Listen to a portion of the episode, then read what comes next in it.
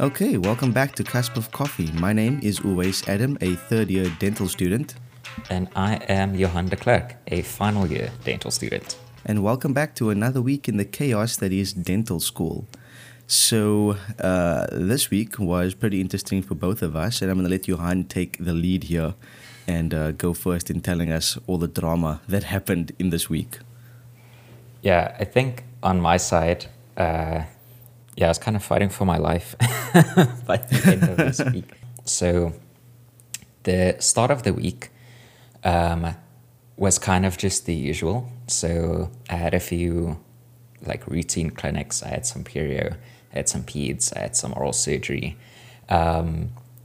Oral surgery, funnily enough, I'm not always that excited to go to oral surgery, but I think it was actually one of the most fun clinics I had this week because...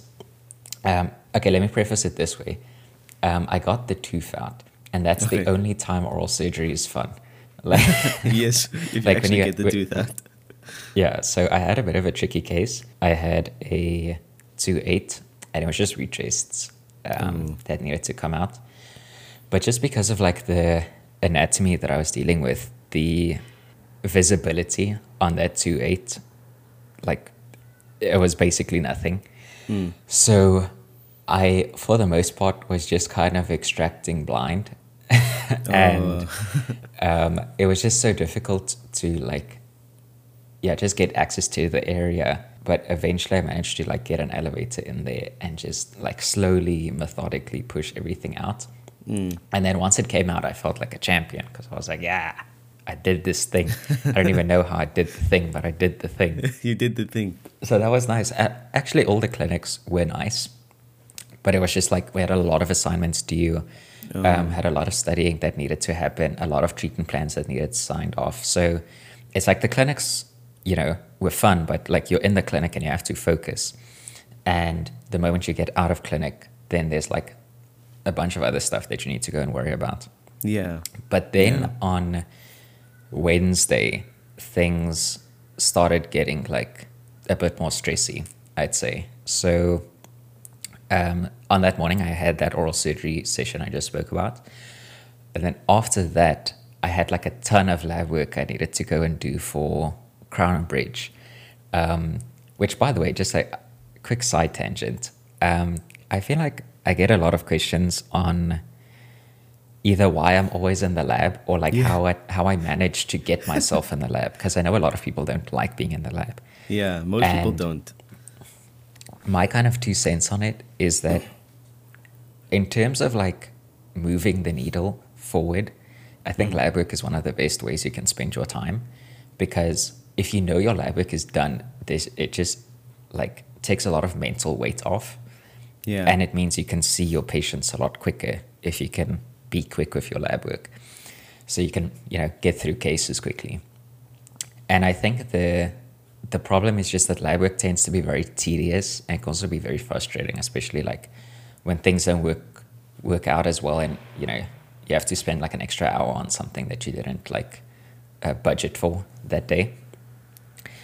But I think it's just about trying to make the lab work not boring, and there's like different ways you can do it. So I know, for example, like 2 of my friends, they will refuse to do lab work if the other one isn't there.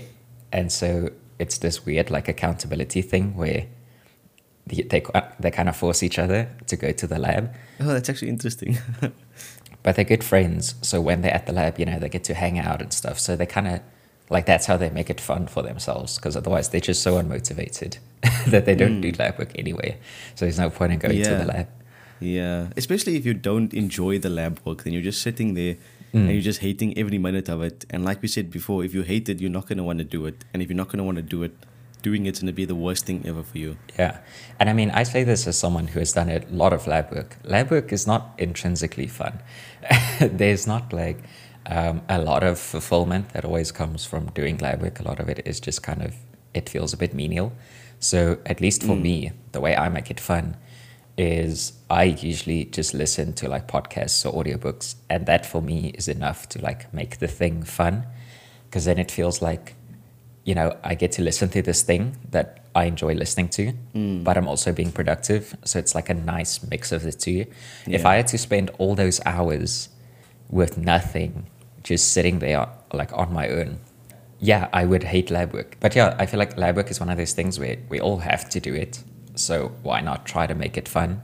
And I feel like most people don't even try to make it fun. So they're like, yeah, of course it's not going to be fun. So you just got to be a bit creative with that, I feel. Oh, but yeah, anyway, so on Wednesday, I was busy doing my thing, making special trays for my patients, doing wax-ups, and I was actually listening to this book called Oathbringer. It's like this fantasy book about like knights, and while I was like trimming the special trays against one of the stone wheels, there's like acrylic all around me and stuff. In between the noise, there's actually like this one line that came out of the part I was listening to. And it was just this question of like, what's the most important step a person can take? And that was kind of like sitting in the back of my head for the rest of the day. But that question actually like ended up coming back in a big way the next day, because on the Thursday, I had Crown and Bridge, which is currently my most daunting clinic. Like it is the one clinic at the moment where I have genuine fear. I think in large part because like it's just a bit of a high stress environment, but also most of the procedures I don't have a lot of experience in because we only started this year with Crown and Bridge. You know? So it's hard to feel confident when you don't feel like you're competent. You know, it's that kind of dynamic. Yeah. And also I walked in on Thursday making like one of the biggest mistakes in dentistry, which was like telling myself this will be quick. Oh no, never. Never. Which is like, you know, an amateur move, but I pulled it anyway. So just fast forward a little bit. I walked in at 7:15 that day. I walked out of Crown and Bridge at 1:15, meaning I was in there for 6 hours. Damn, 6 hours. Which was not fun. So what made it take like 6 hours? Okay, so that day I needed to do a post and core on an upper maxillary molar. Okay. And I was scared out of my mind. Post and cores in general, like they're scary for me just because I've heard so many stories of other students perforating in the process of trying to prep a post and core. And here I am having to do it on an upper maxillary molar in the palatal root. And it's not like you have like a CBCT or anything, so you don't know what angle that palatal root is going. So at every stage of the process of doing that post and core, I was like convinced I was going to perforate this tooth somehow. And on top of that, so obviously before you do a post and core, the tooth needs to have a root canal treatment. And luckily this patient already had a root canal treatment from a few years ago. But when that dentist finished that root canal, they obviously had no intent of this tooth ever being opened again. So this tooth was just like basically flooded with composite. Like it was even slightly going into the canals. So for me to get to the GP of the palatal root, I had to like find it somehow in between just all of that composite, which all looks the same. And if I'm not in the right area and I go too deep, then the only thing I'm going to see is blood coming out of like the interradicular area because I've perforated, you know. So I'm slowly like taking away this restoration, like layer by layer by layer. And it's just taking so long because I have to be so cautious. And eventually I find the little opening to the palatal root. So I start cleaning that out and stuff. But because of the location and because it's such a small area to work with, it was just really difficult to see, especially without any magnification, because I'm still not really used to my loops. So I didn't bring it on the day. So I'm just kind of, you know, doing my best here, fighting for my life. But like the whole time, I'm just very scared of everything. And I'm kind of doing everything from this place of like proceed with caution, because I just don't have a lot of experience of like post and cause, especially on a tooth like that. So I was just really stressed the whole time. I was getting frustrated at how long it was taking for me to do everything. But at the same time, I was like, listen, I've been at this for like 3 hours. I'm not going to perforate the tooth now, you know? That'd be bad. So eventually, I got the post space like sorted, no perforation, everything looks good. Now it's time to make a temp crown. So if you make a temp crown for like a post and core like this, you put in like a little temporary post, and then you flow composite over that to make your temp crown. Oh, okay. And now, like I do that, right? I'm just going through the motions, like thinking back to what we did in pre-clin. I was like, oh, I got this. Like, you know, again, I made the mistake of like, oh, like this will be quick. And the composite sets, right? And I'm looking at this tooth, and all of a sudden it occurs to me, because of like the angle of the palatal root, that temporary post I put in was basically coming out at like a 45-degree angle. And now I put composite on top of that, which needs to come off, you know, at kind of like a 0-degree angle to the length of the tooth. So by putting in this little post, temporary post, I created like an insane amount of retention, which is really good for the sake of like the temp crown staying in the mouth. It's not as good when you haven't cemented that crown yet. So I'm looking at this thing and I'm like, I need to get this out somehow, so I can just put like some temporary cement on it. And this is where, once again, I was very humbled and I realized there's still a lot of stuff I don't know. Because up until this point, whenever I tried to take out a temporary crown, I would just take like a little spoon excavator or something, put it on the sides of the crown and just try to lift it off of the prep, right? And up until now, that has worked. So I was like, oh, I guess this is just how you do it. But with this temp crown, like that obviously wasn't going to work, you know? So I'm like struggling, you know, fighting for my life. And eventually the supervisor comes past. She looks at me. She's like, Johan, what are you doing? I'm like, yeah, doc, I'm trying to get this temp crown off, and I'm like, it's just not coming, and I don't know what to do. And she's like, is that an spoon excavator? And I'm like, yeah. And she just like looks at me and sighs. I'm like, oh no. So she comes back with an artery forceps, and I'm like, oh, that makes way more sense. Like, that's so much easier.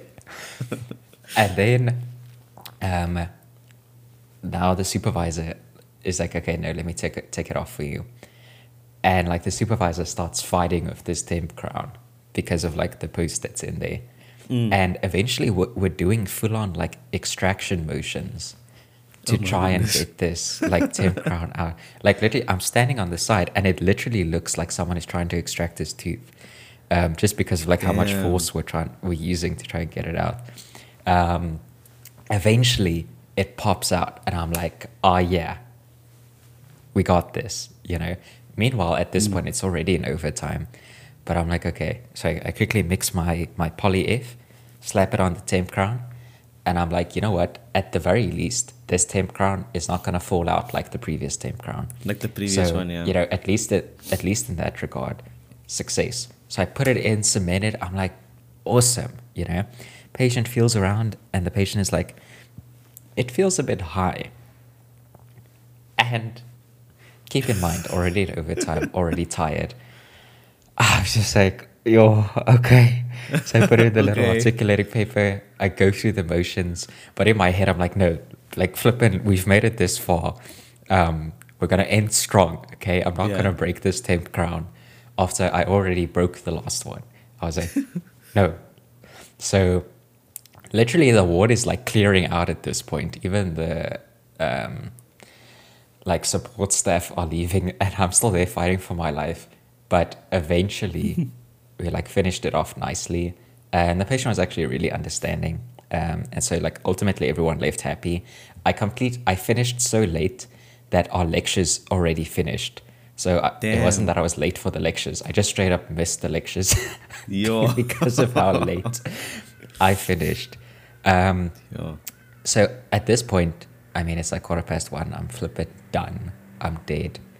And then I realized, like, that was only the first session of the day. So for some reason, I decided to be proactive, like, the week prior. And I booked an overtime ortho session for 4 o'clock that afternoon. So I walk, I get some food, I sit, I finish an assignment that needs to be in by 4 p.m., submit the assignment right before. I pass out for like 10 minutes. I put like a little alarm on my phone. I just pass out in one of the lecture halls. Alarm goes off. I'm like, okay, let's go to ortho. And I needed to deliver like this modified space maintainer tongue gate thing that we designed like a few weeks ago. But at this point, like, my brain is fried. So I'm kind of just hoping for this appliance to fit perfectly. Once again, my fault. Your fault. You expecting it's never gonna do that. It's like, I don't know what I was thinking it was gonna be easy. Because it's like this heavy custom thing we made. So unfortunately, it didn't fit. And I had to go, of course, and make like all kinds of adjustments to the metal framework until it fit nicely. And at some point, the burr just like went skew. So I had to go and find a new one and stuff. It was just drama. Anyway. Oh, God. Eventually, it fits. I cement it. Patient is happy. And I get to go home like just before 6. The only issue was... the next morning, Friday morning, we wrote endo and peds. So I was like coming off of that day just to go straight into like this big study session. But right before I started studying for the evening, I just took like, literally I just took an hour. I was like, okay, let me just chill for an hour. So I made some dinner and stuff. And then I actually continued listening to like the last part of the audiobook I was listening to in the lab the day prior. And it ended with like one of the following lines, which really like rang true for me on the day and that I've really been thinking about, which was basically just this line of, what is the most important step a person can take? It's not the first one, is it? It's the next one. It's always the next step. And when I heard that, especially after that day of like, no, like, let me just keep going. Let me just do the thing. After that, I was like, yeah, you know what? Like, sometimes, like, despite, you know, having all these grand ideas and stuff, some days just aren't going to go to plan. And, like, all you can do is literally just take that next step. Like, don't think about 2 days from now, 3 days from now, a week from now. Like, literally just, what is the next thing I need to do right now? Yeah, I find that helps a lot, like, especially because you usually get a timetable. And, like, I have this planner on my desk where... because I feel like for me especially, and I think you're the same, like laying everything out and like planning ahead is like kind of keeps you sane, you know? It's like you can plan your time and stuff like that. And if you look ahead too much, you start to get really panicked because it's like there's like 2 tests coming up, an exam here, an assignment due here, like all these things. And you're just like, and you're busy, like I roster in times to study. And I'm like, oh, I have so much studying to do. And that can really demotivate you when you spend, like, for example, 6 hours in the clinic. And then after that, you're like, wow, I feel very drained, but also kind of accomplished. And then you realize, oh, wait, I have to go home and study now. Like, it just, you know, it's not a nice feeling. So you need to focus on just, like, the day. And so, like, you know, harkening back to that. So I feel like this is like I'm completing a trilogy here because in the first episode of the podcast, I basically spoke about how I was anticipating oral surgery coming up. And in the second episode, I kind of spoke about my first week and how I was like struggling, you know. And so now in the third episode, I'm speaking about my final week of oral surgery in the block week. And lots of things happened. So in that first week, like I spoke about last time, I didn't extract the full tooth. And it was really, like, you know, difficult to, like, wrap my head around the fact that I'm not perfect at this new skill yet. And so this week, the week started off really strong because in that first session, I actually got my first tooth out. And it was a 2-6. it wasn't like a loose one. It was like tight in there, and I basically got it out all on my own. And so that felt really like, I was like, okay, the week is looking up, you know?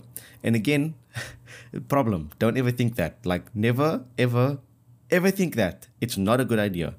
And so the next day, immediately after that, I was right back down in the dumps, feeling like an absolute waste man and a useless person, because that whole day, I couldn't get a single tooth out. So like there was... And that was like one of the worst days of the week. I was feeling so demotivated and so like just annoyed and like agitated the entire day, because we had like 4 or 5 hours of oral surgery and all the cases was just impossible. Like there was 2 broken down roots that were like stuck in there. And because we just started, we're not allowed to use elevators and things like that. So the supervisor had to come get it out. Then there was 2 wisdom teeth that were also very like complicated. Supervisor had to come get them out. And then I saw a 3rd patient even. And again, there was like a couple of roots and I was struggling with the one. And I told the supervisor just to come and help me like position my forceps. And as she was positioning the forceps for me, the root popped out. And I was like, well, there goes my last chance at getting something out today. And like you said, like, unless you get something, like get a tooth out or a root out in oral surgery, it's not like a good session, you know? Like you can struggle, but if you get it out, the feeling of a reward is great. If you struggle and you don't get anything out. Yeah, like it was worth it. If you struggle and you don't get anything out, it's like you still learned, but your brain tells you that was a wasted session. So like, again, that was like not a good day. Then the next day in oral surgery, again, it was like literally this up and down motion. Like the first day was great. The second day was horrible. And then the third day was good, because I had a lot of patients with very like broken down roots, you know, roots that have been stuck in there for a while, very like rotten and easy to take out because the body already pushed them out and they were just sitting in the gum. And so like some of them just popped out with the flat plastic already, you know, while I was reflecting. And so there you kind of have like a false sense of like achievement, you know, because I'm like, oh, I got a root out, but not really, because it was like barely in the bone, you know. But it still gave me a little bit of satisfaction. I felt like I still accomplished something without, you know, a lot of assistance. And so it was this constant like up and down motion throughout the whole week of like really good day, really bad day, mediocre day, really bad day. Because I had like a couple of days where just things weren't going well, you know, and they have like, there's a lot of people in the clinic. I have to walk up and down looking for a supervisor. You get really drained and then you still don't get the tooth out. So it was that constant struggle, you know, of feeling like you're not really accomplishing much. And then we ended off the week in a very interesting way, because on the Friday, so on the Thursday morning, early in the morning, before the clinic, we started doing like suture demos. So we was busy like suturing and stuff in the skills lab, practicing suturing and stuff. And I was like really interested to do that because it looks very interesting. It looks fun. It's way more difficult than I thought. You need a lot of fine motor skills for that. But it was like it's like one of those skills, you know, you see them in like, you see it around, you always, whenever you see somebody suturing, you're like, wow, that person knows what they're doing in life. Like that's a doctor right there. And so like, you want to do it.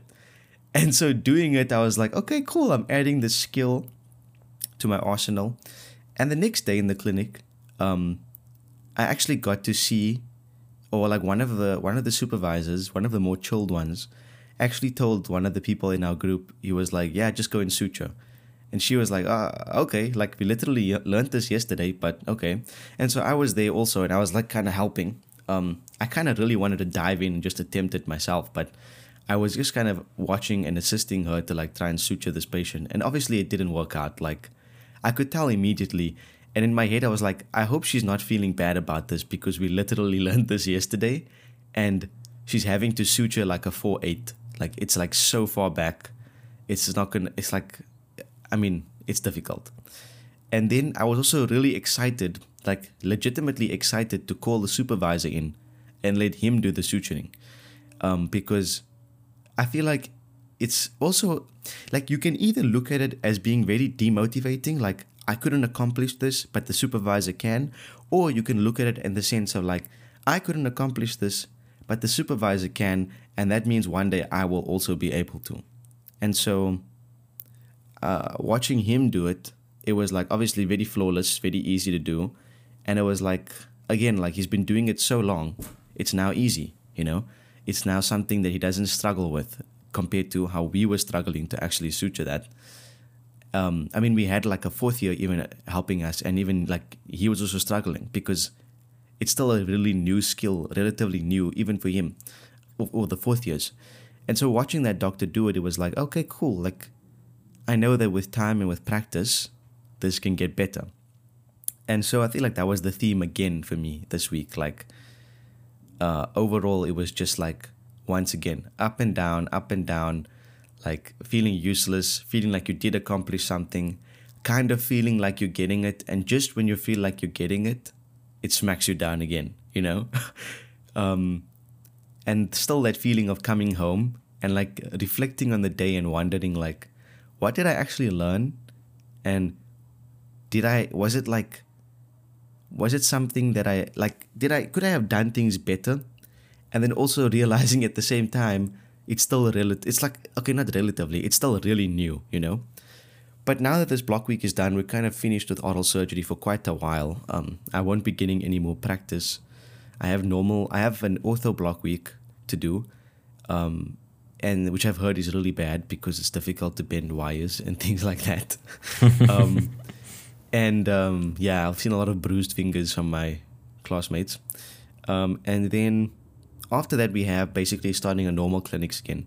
And the only time I really touch oral surgery again is in the fourth term when we have a clinic once a week. So I'm curious to see how I do in oral surgery after this long break, you know, of not doing it when I actually get back to it. But that's basically my week, yeah. I actually think it's nice to have a bit of time after the block week because it kind of gives your head some time to work through a lot of what you were struggling with in a more, I guess, objective sense. Because when it's so fresh, you still think like, you know, oh, that was just like a sucky day. And it's kind of hard to separate that from like, okay, but what did I learn? You know? Yeah. Like, yeah. I feel like it's a big step to just like, even after a day like that, to still be like, okay, but what did I learn? You know, it's so much easier to just be like, ugh, this was a sucky day. Like, I'm just going to forget about dentistry. I'm going to watch YouTube and like, you know, I'll look at everything again tomorrow. But the only way to get better is to figure out like, how do I, for example, like you look at the supervisor and like they do like a nice suture and it's like, okay, I'm at A, they're at B. Like, how do I get from here to there? You know, well, I feel like I'm at A and they're like Z. But I get what you're saying, yeah. Like, how can I do to get from my position to theirs? Yeah. And something I was thinking about recently is that I think that feeling of feeling a little bit lost in terms of like what's the way forward, or feeling a bit like knocked down in terms of your current position is like, at the very least, it's a sign that you're trying to, you know, kind of level up your skills. Because if everything was easy, then it means you're not leveling up. It means you're just staying where you are, you know? Yeah. So,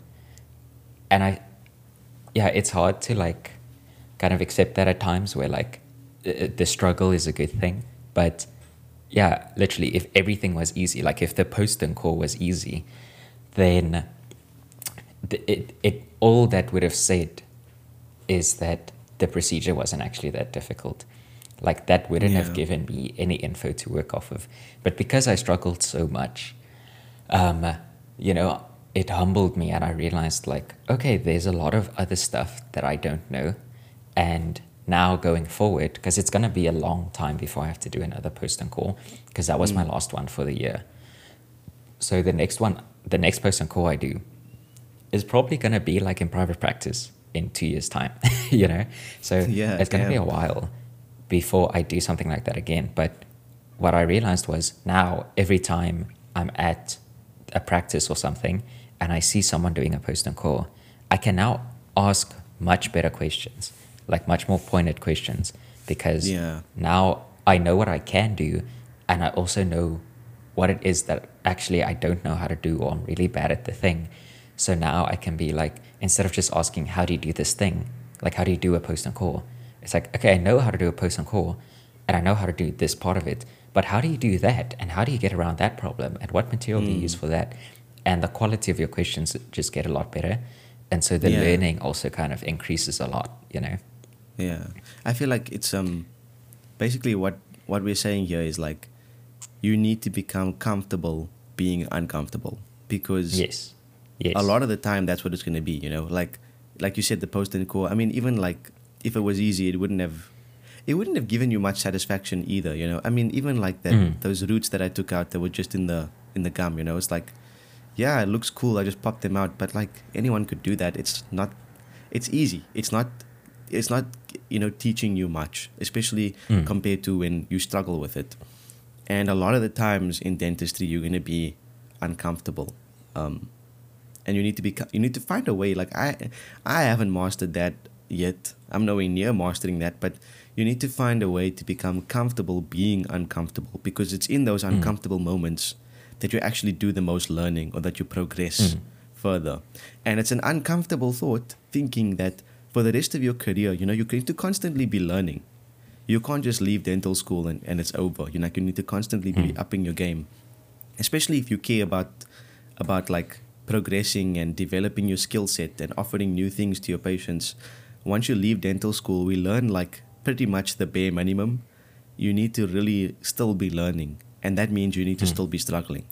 And so that could be an uncomfortable thought. People walk out of dental school. It's been 5 years of like blood, sweat, and tears. And you're like, yay, I've made it. But you have made it. Sure, you know a lot now, but you don't know nearly enough. You know, you need to still be learning. And that can be uncomfortable at times. But I think if in dental school already you embrace the fact that you're going to be uncomfortable sometimes, and that doesn't mean, that's not necessarily a bad thing. It just means that you're progressing and you're growing as not only a person, but as a clinician as well. That can be a really good thing to wrap your head around early on. The more and more we think about that. Okay, you go first. Okay. I was saying, the more and more you think about that, the more comfortable you become with that thought. Okay, you go. Yeah, like if you build those kind of mental habits now, when, you know, making a mistake isn't that bad, it's just a much kind of safe environment to, you know, get used to feeling like that and to kind of embrace that mentality. And then when you get out there, you know, when you now have to deal with the stress of like mistakes being a little bit more high stakes, essentially, at least you don't have to deal with the kind of emotional aspect of that anymore, because you kind of sorted that out in dental school already. At least for me, one of the biggest lessons I've learned over the past few years is being bad at something does not mean I can't do the thing. It just means I can't do the thing yet. Yeah. And I think the biggest thing to like get past there, the way to actually do that is to get rid of like we spoke about before, your ego. Because if you have an ego, and it's very easy to get one, it can be very, very like, it can push you off like your progress path a lot quicker, because when you make those mistakes, you kind of beat yourself up a lot more about it, and you're kind of trying to hide it, you know? Yeah, and it's also like you look for other reasons as to why the thing didn't go well, instead of, oh, I just wasn't good enough, you know? Yeah, and that's not a bad thing. Like saying I wasn't good enough doesn't mean you're never going to be good enough. It just means today it didn't go well. And that's fine. Like you in dental school, not dental life. It's like you're in dental school. No one expects you to be perfect.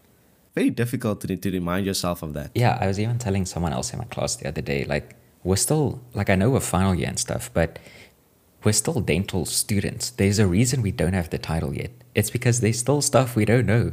Like, you know, so it's okay to still be figuring it out. Yeah, exactly. Like, if we already knew everything, we wouldn't be here anymore. Like, they would have already sent us out. Exactly. You know? Yeah.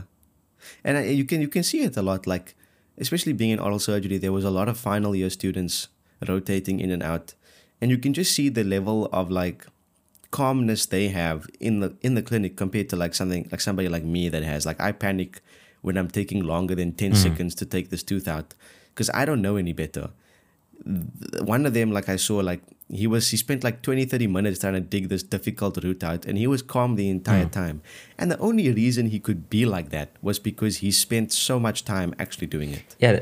And he understands, you know, the thing is the way that these things play out. The thing is, like, he doesn't have to prove anything to himself anymore. Whereas when you're doing something for the first time, you still have to prove to yourself that you can do the thing. And until you get to that point where you know you can do the thing, there's this constant kind of pressure that I think we put on ourselves, where it's like, yeah, you're just trying to prove to yourself and everyone else that, no, I can take a tooth out. But until you know how to take out that tooth, like, you know, you don't really have claim on that yet. But the thing is also, like, once you get to the point where you know how to do it, like, you don't think about it anymore, you know?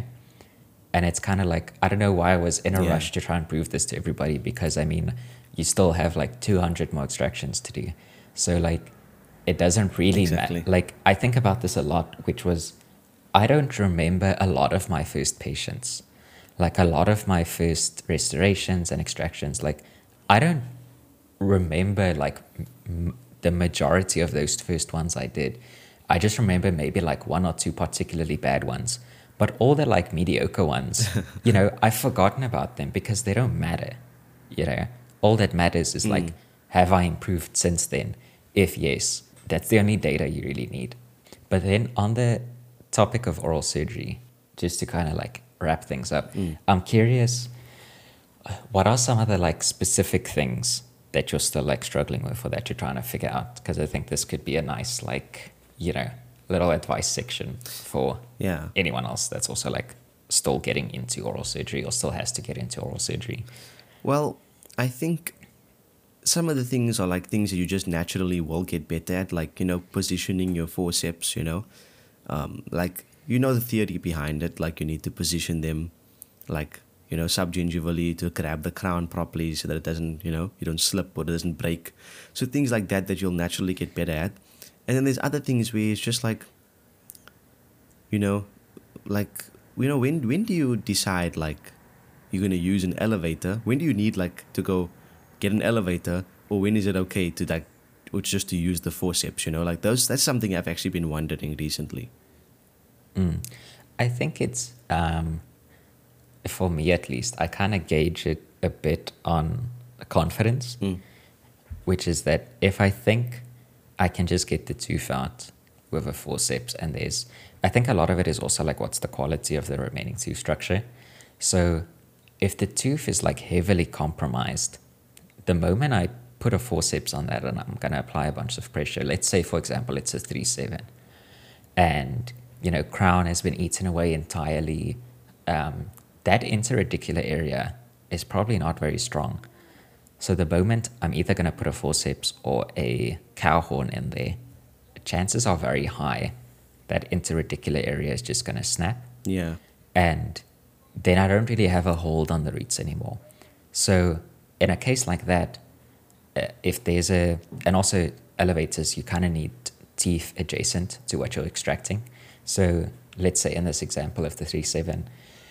if there are teeth around it, then I would maybe go in or something like a Coupland elevator and just try to lift up the roots individually. Oh, okay.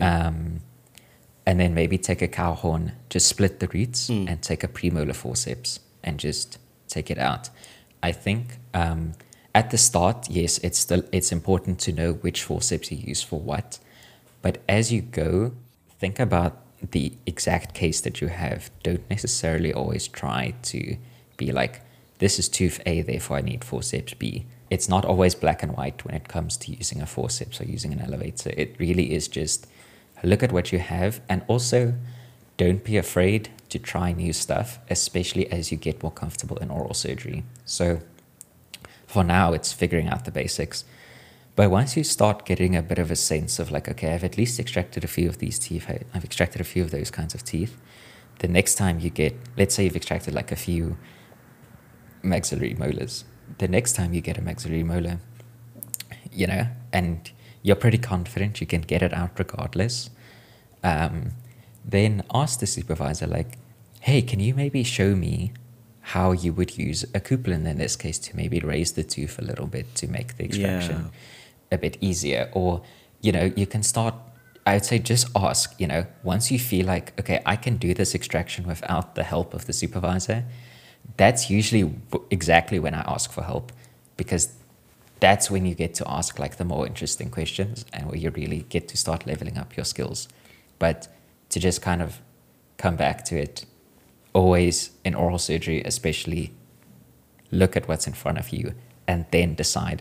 Don't look at the file and see it's this tooth, therefore I need to use that. Like, what is in front of you? And that will determine the best way forward. Yeah, I think initially it's very like, I mean, for us now, just starting, it's very easy to just like look at the file. Oh, it's a 3.6, and then go get the textbook. The textbook recommends.